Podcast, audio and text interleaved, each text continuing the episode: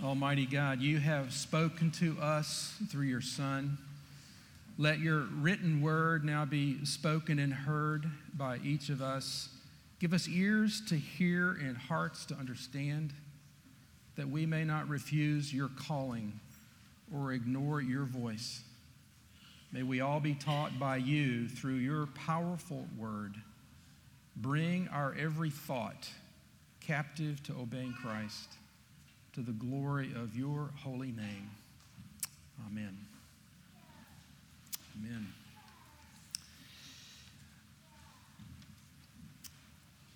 Before there was GPS, there were cartographers. Well, there are still cartographers. There are still men and women who, who give their lives to shaping the landscape in ways that we can read and find our way around. And when you get lost, you don't normally start with the cartographer, you start with the map reader, the one who's trying to make sense of the word. But if you've seen any of those old maps from days gone by, you know, when Columbus, the map that those world explorers were using, they don't kind of square perfectly with today's maps. And that is because we know more, we see higher and further and clearer, and we can check ourselves by what is in reality and not someone's perspective from where they sit or float in the case of, of cartography. But which map do we trust?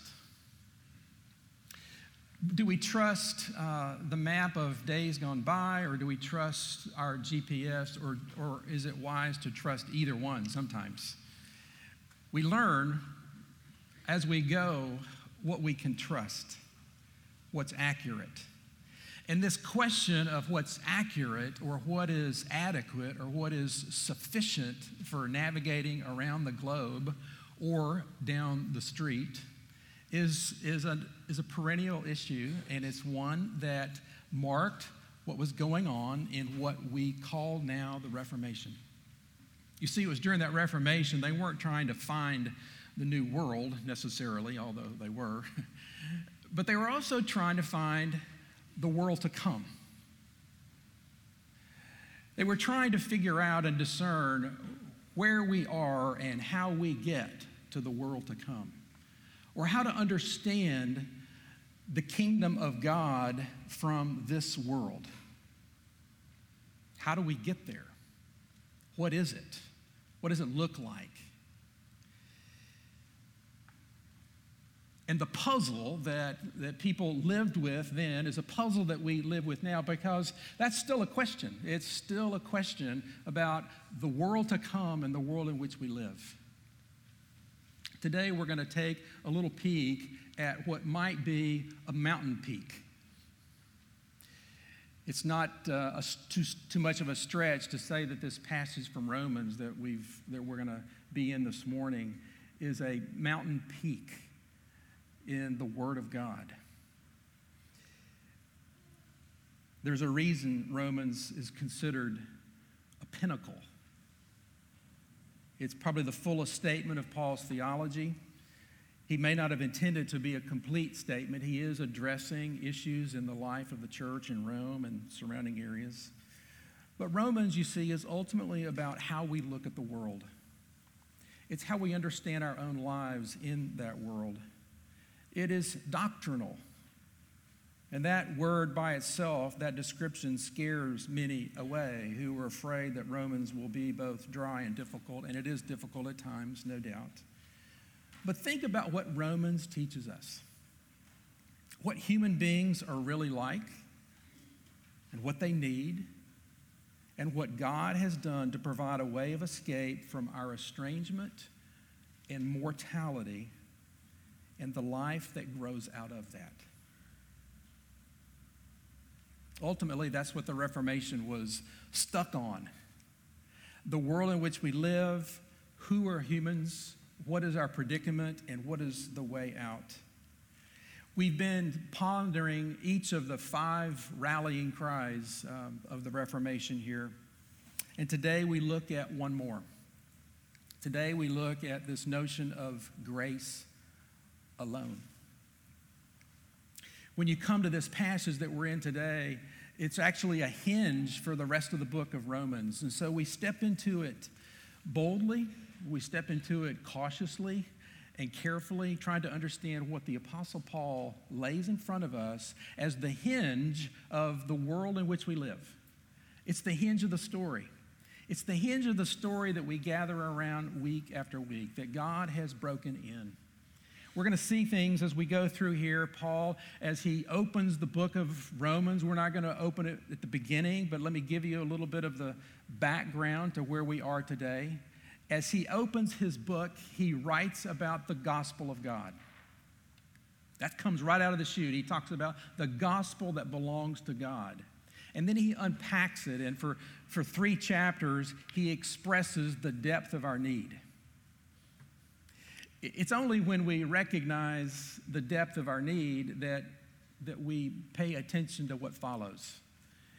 You know, you, you go to the doctor because it's a checkup. And then when you find out once there that there's more going on than you had any notion, things change when you recognize that this is not just the annual checkup, but there's something that needs attending to. And that's precisely what Paul does in these opening chapters of Romans to help us to see the depth of our need. And he does so in verses 22. In our passage, we'll look at verses 22 and 23 for a moment here, where we find the depth of our need. Where Paul says, all have sinned. That's what he's done for the first few chapters. He's, he's explained the depth that it's not just the irreligious people, it's the religious. That all have sinned. It's comprehensive. The word that he uses for sin is word that talks about missing the mark. We've all missed the mark. We've all drawn the bow and shot and missed the target. We've all missed. And it doesn't matter how close you were, you've missed. That is, that's the reality, and that is the depth of it. We have missed the mark. But here's the question. In fact, this is the question for, for the postmodern world in which we live. What mark? what mark? Who says there's a mark? And whose mark is it? And who gets to set the mark? I mean, isn't that the world in which we live today? Whose mark? And who sets it? Paul addresses that, as does all of Scripture, to help us to see something that we don't see until God opens our eyes to see this. And the people, friends of yours and family members of ours, who ask the question, whose mark, who gets to set the mark, are yet to see that the problem is not how much or how little we have sinned and what is sin, but against whom we have sinned. That's the issue. It's not how much, it's not how little, it's not how close, it's how we have sinned against whom. You see, in sinning against an infinite and holy God who doesn't come up for debate, he comes into the story. That is who he is. That's who we are. That's where the story begins and ends with a holy and infinite God. And in sinning against a holy and infinite God, our sin is infinite as a result. Francis Schaeffer unpacks this. He says, It's as though we come to the edge and before our feet is this chasm, uh, an infinite chasm before us. That's where we find ourselves in Romans chapter 3. We stand at the edge of a cliff and an infinite chasm in front of us. And then the issue is what fills that chasm? How many finite buckets of righteousness does it take to fill up an infinite chasm of guilt. That is, if we had any buckets of righteousness to begin with? How many does it take? That's the dilemma. That's the picture that comes at us. It's the depth of our need, and it's the nature of the offense. It's that it's infinite and unsolvable. Is it hopeless? Well, it all depends on your ability to do something about it. But that's the rest of the story. that's the rest of the depth of our need. It's not just the nature of our offense, it's the degree of our ability. I mean, think about it. The word that Paul uses is to fall short. And he says, All have sinned and fallen short. And that word means that there's a defect uh, in you and in me. There's a defective component that doesn't bring the ability that is required for this. He says, and falls short of what? The glory of God. He, a way of understanding that is that there's a glory lack in us. There's a lack of glory. We come to this chasm without an ability, without a capacity to do what the situation requires. And it's true of all of us. And sometimes that's the hardest part. I have a friend who was a professor at the University of Virginia, and he said, You know, one of the hardest things about trying to minister at the University of Virginia, and this could be true of any, any major university, is you walk around and you see people who look like they have it all together. It appears as if they're on top of the world that there's not a need. These are, these are the brightest of the brightest, they're the strongest of the strong. they, they can tackle and accomplish most anything. In fact, I remember graduating from another university once and thinking myself, thinking, you know, I could probably do just about anything I wanted to do. How foolish was that? Uh, youthful pride and foolishness. Paul says we lack something. We lack the ability to do anything about this. It's true of all of us, there's no distinction. Is it hopeless? In the Reformation, the debate was no, yes, it was hopeless on, from one point of view, it was hopeful on another, and it depended. It depended upon how seriously you take this story of the depth of our need, the nature of the offense, but ultimately, what do we bring to the table? When we come to the table, what do we bring? Do we bring a capacity? Do we bring an ability? Do we bring something to contribute to the need. Paul uh, starts this verse actually. Uh, there's a huge transition when he goes from chapter 3, verse 20, into our text today. You, you actually noted it perhaps. We began a reading with the word but. And when you start a sentence there, you have to consider what's occurred. You see, here in verse 21, this is why I would call it a hinge. That what we have here, Paul says, but, and he introduces a hope where there was none. By the time you get to the end of, but by chapter 3, verse 20, you are hopeless. There's nothing suggesting that there's a way out. And it's only when we get to that point when we realize that we're up against a wall. The walls have closed in and there's no door. And Paul says in verse 21, but. And he introduces a hope where there was none.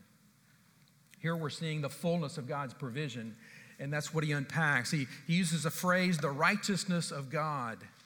He uses it a couple of times, and it could actually be translated a righteousness from God, because that's ultimately what it is. But in either case, a way to understand this phrase, the righteousness of God, is God's way of righteousness. here's what has dawned and here's what has become new. And that's what he alludes to in the opening verses of Romans that we won't look at today. You can look back at, but, he, but the same idea that the gospel of God has appeared. And in fact, he uses a word has been manifest or made known. There's a righteousness of God that has been made known. It's a verb tense that, that points back to something in the past. Something has happened. And what is he pointing to? Well, you would know it you would understand, if you understand Paul, that what Paul is pointing to in Romans 3 when he says, the gospel of God, the righteousness of God has been manifest, he's pointing to the historical death of Christ. That's what has occurred.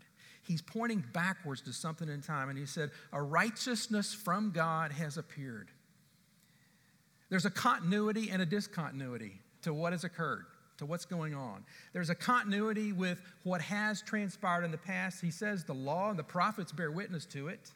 It's as if the Old Testament has anticipated this. It's what God has planned to do all along.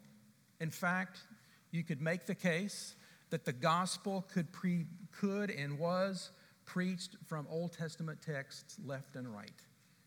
It's not a new piece of information, it is, but it has broken into time. That's what has occurred. It has broken into space and time in the finished work, the historical death of Christ, and the consequences of it. That's the continuity of what Paul wants us to see. But there's also a discontinuity when he says it has come in and it is apart from the law. There's a righteousness of God that is without the law, and that's another way of translating that. It's a righteousness of God that comes to us apart from the law, without the law. And so, what is it? It's through faith in Christ. Verse 22. It's apart from the law, it's without the law. Verse 22, it is through faith in Jesus Christ. We talked about that last week. Nate led us through that passage from Ephesians 2 last week, where we looked at faith is the gift of God, it comes to us and we understand that it is a gift and that it is knowledge and assent and trust, but that's, that's the way that this righteousness of God comes to us. It's through faith. Martyn Lloyd-Jones put it this way in trying to help us understand what it is to have faith in Christ. And I would urge you to use this as something of a self exam this morning. The man or woman or child who has faith is the one who no longer is looking at himself. No longer looking at himself and no longer looking to himself. No longer looking at himself for who he is and the, and the credentials that he owns no longer looking to himself to provide what is needed. He no longer looks at anything he once was. He does not look at what he is now. He does not look at what he hopes to be. He looks entirely to the Lord Jesus Christ and his finished work. And he rests on that alone. And he rests on that alone. We sang earlier as we well we as we opened the service our focus was set on the fact that there is a rest of God that we are to enter. And we enter it by faith. We enter it with our eyes on Christ, resting and laying aside the endeavors that we use to prop ourselves up, to make life work, to pres- make ourselves presentable to the one to whom we belong. You know, we do a lot of things to present ourselves. Sometimes it's the clothes we pull out of the closet. Sometimes it's that one last look in the mirror. And sometimes it's just pretending that we're something that we're not. And the word of the gospel today, friends, if you don't hear anything else, and we could stop right now, is that setting our eyes on Christ, resting and trusting in Him is how the righteousness of God comes to us. That is God's way of righteousness, because it is by faith that we take hold of that gift that is ours in Christ. We'll get to that in a moment. We take hold of it by faith. And that's the fullness of God's provision. It's a righteousness that He gives. He doesn't give us a fresh start, a clean slate. He gives us righteousness. He gives us everything that God requires. It is His righteousness given to us, received by faith. And we talk about that, don't we? About being clothed in the righteousness of Christ. And you can begin to see why this is a hinge, not only for Romans but for your life and mine. That's the depth of our need, that's the fullness of God's provision. But here is where we will spend our last few moments, and it's on the sufficiency of the gift. Because that is what this portion of the Reformation debate was about the sufficiency of grace alone. You see it in verse 24, don't you? We are justified by his grace as a gift through the redemption that is in Christ Jesus. Grace, it's a word, we used it when we named our second daughter. It's a word that we are familiar with. We talk a lot about grace, but what is it? It's a key theological term for Paul. He uses that word to stress that all God does on our behalf is done freely and without compulsion. It's who God is. In fact, someone said, if the world had not fallen, we would not know that God was gracious. Think about that for a bit. If the world had not fallen, this is an aspect of the nature of God that we would not understand. But because of the fall, because all have sinned and fall short of the glory of God, we get a window into the very heart and character of God that compels and thrusts us toward Him. I mean, it's, it's, it's the most attractive quality you could ever expect to find in someone. And that is, they've chosen to be something that is a great surprise and unexpected and lavishly moving toward us at every turn the grace of God for us in Christ. It's God's very nature, it is His nature to be free from any outside requirements about how he acts. Nothing we can do requires him to put us right with himself. Do you understand that? that is at the heart of the Reformation debate and, and where we struggle to live this out in our own lives. There's nothing that we can do that would require God to put us right with himself. And here's the test Is there anything that you could do or not do? Is there anything you could do now or stop doing tomorrow that would cause God's love for you to increase? For God to love you more? And how you answer that question, how I answer that question, reflects and reveals the degree to which I get it. That we get what grace is. Because, friends, the answer is really simple. There's not a thing. There's not a thing you can do. There's not a thing you could add. Because as soon as you add something to it, guess what you have? Not grace. you have not grace. That's what you have. You have, you have something anti grace. If there's something that you can add to this gift, it's no longer the gift. You've bargained your way forward. You've negotiated. And God says, friends, there's no negotiation, there's no bargaining. It's been done for you, and it is a gift freely giving. Add one ounce to anything, and it's grace plus. It's not ours as the result of our conformity to any laws or moral code. It doesn't result it's not a result of our working ourselves in any condition of surrender or humility or repentance. Those are required, but that's not what commends us. It's not the degree of your sincerity. It's not the depth of your repentance. It's not anything other than a gift received by Christ. But that does a number. it does a number on your heart and mind, and we'll get to that too as we close here today. That was the Reformation debate. Is grace alone sufficient? You know, the church at the time said, oh, it's necessary. Grace is necessary, and grace is that boost that you need to do what you're inclined and would desire to do anyway. That's what grace is. It's a boost, a little bit like that morning coffee that some of us learn we function better with. That was a common understanding of the word grace. It was, a, it was necessary, but grace wasn't sufficient because you had to get to work. You had to get to the office. That, that coffee gets you going, and then you enter into the day's work.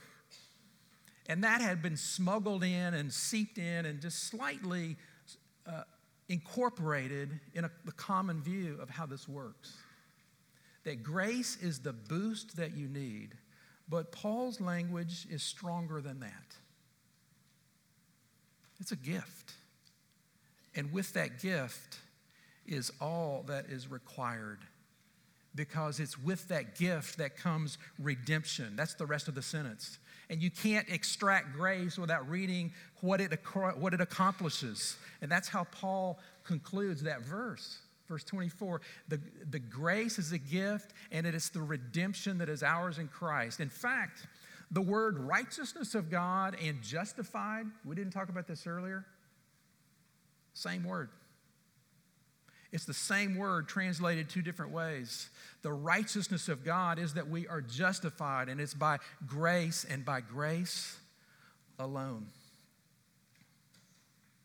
Luther, who's our friend here, says there's not a bridge from wrath to grace. What is required is a sovereign, unilateral act of God. And John Stott said, Grace is God loving, God stooping, God coming to the rescue, God giving himself generously in and through Jesus Christ. That's our hope, that grace is sufficient. To help with this, for the few moments here, there's a critical distinction to, to hang on to and understand. Luther said, It seems but a light matter to mingle law and gospel faith and works together, but it does more harm than a man's reason can conceive, for it takes away Christ with all his benefits and overthrows the gospel. That's what was at stake. That's why we here today are pausing to reflect on grace alone. Because to smuggle in law and gospel, faith and works together does more harm than we might conceive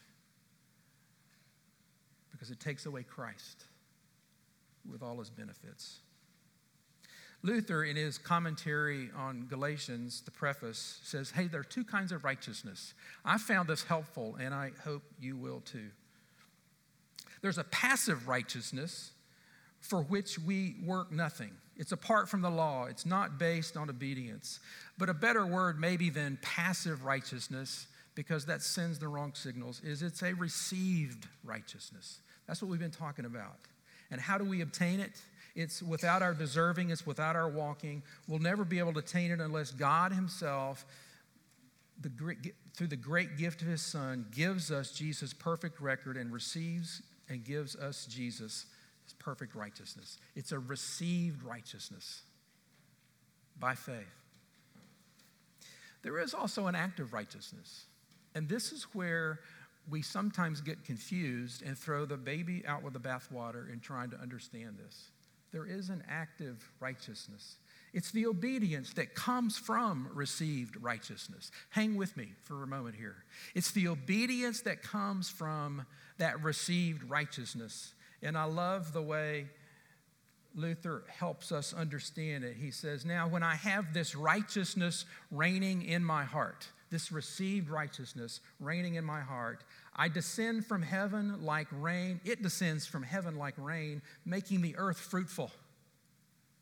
That is to say, I enter into a new kingdom and I do good works whenever and however I get the opportunity. Whoever is convicted that Christ is his only righteousness does not only do his work cheerfully, gladly, and well, but also, if necessary, submits to all kinds of burdens and sufferings in this life with love because he knows that this is God's will and God is pleased by that obedience.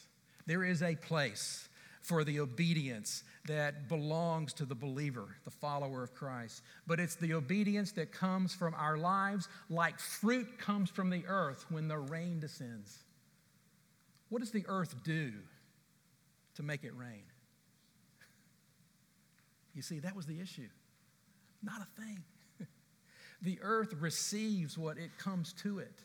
By faith, we receive the righteousness of Christ, and that does a number in our hearts, changing the, the, the, inner workings of our hearts and wanting us, creating us a want to want the will of God.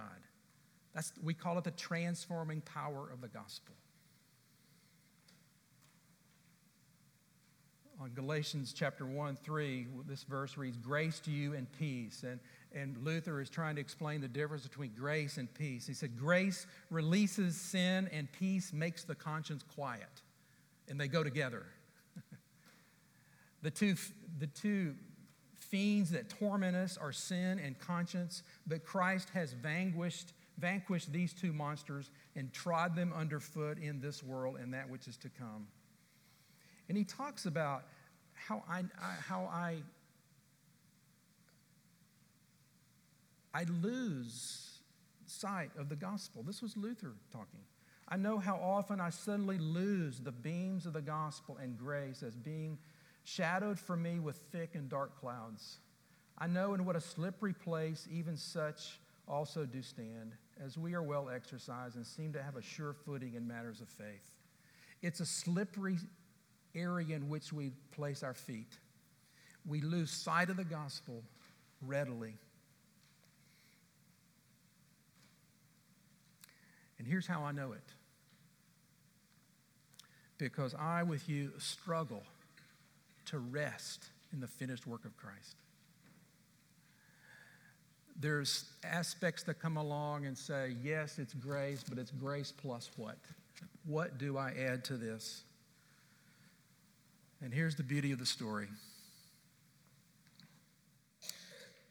With a passage like this, we have not merely a map that shows us the bridge from this world to the world to come. In Christ, we have more than a map, we have one who takes us there. He takes us from where we are to where we are in His presence, into the kingdom of God, clothed in His righteousness, with a seat at the table. It's grace alone, received by faith, and with it the redemption for which our heart longs. Rest, friends. The active and passive righteousness, the obedience that comes, the righteousness is ours. Rest in the finished work of Christ. And understand that He is at work and when He works, He doesn't work halfway. It is grace alone, a gift received by faith. Father, that is a story that captures our imagination, one that we can delight in as we come to see more and more the fullness of your love for us in Christ that you have done for us what we could not do. And that chasm, that infinite chasm of guilt that is ours and before us, is one that you have conquered. That you give us the righteousness of Christ by faith. And there's not anything that we add to that. We thank you for the hope that we have in Christ. In whose name we pray. Amen. Let's stand and sing.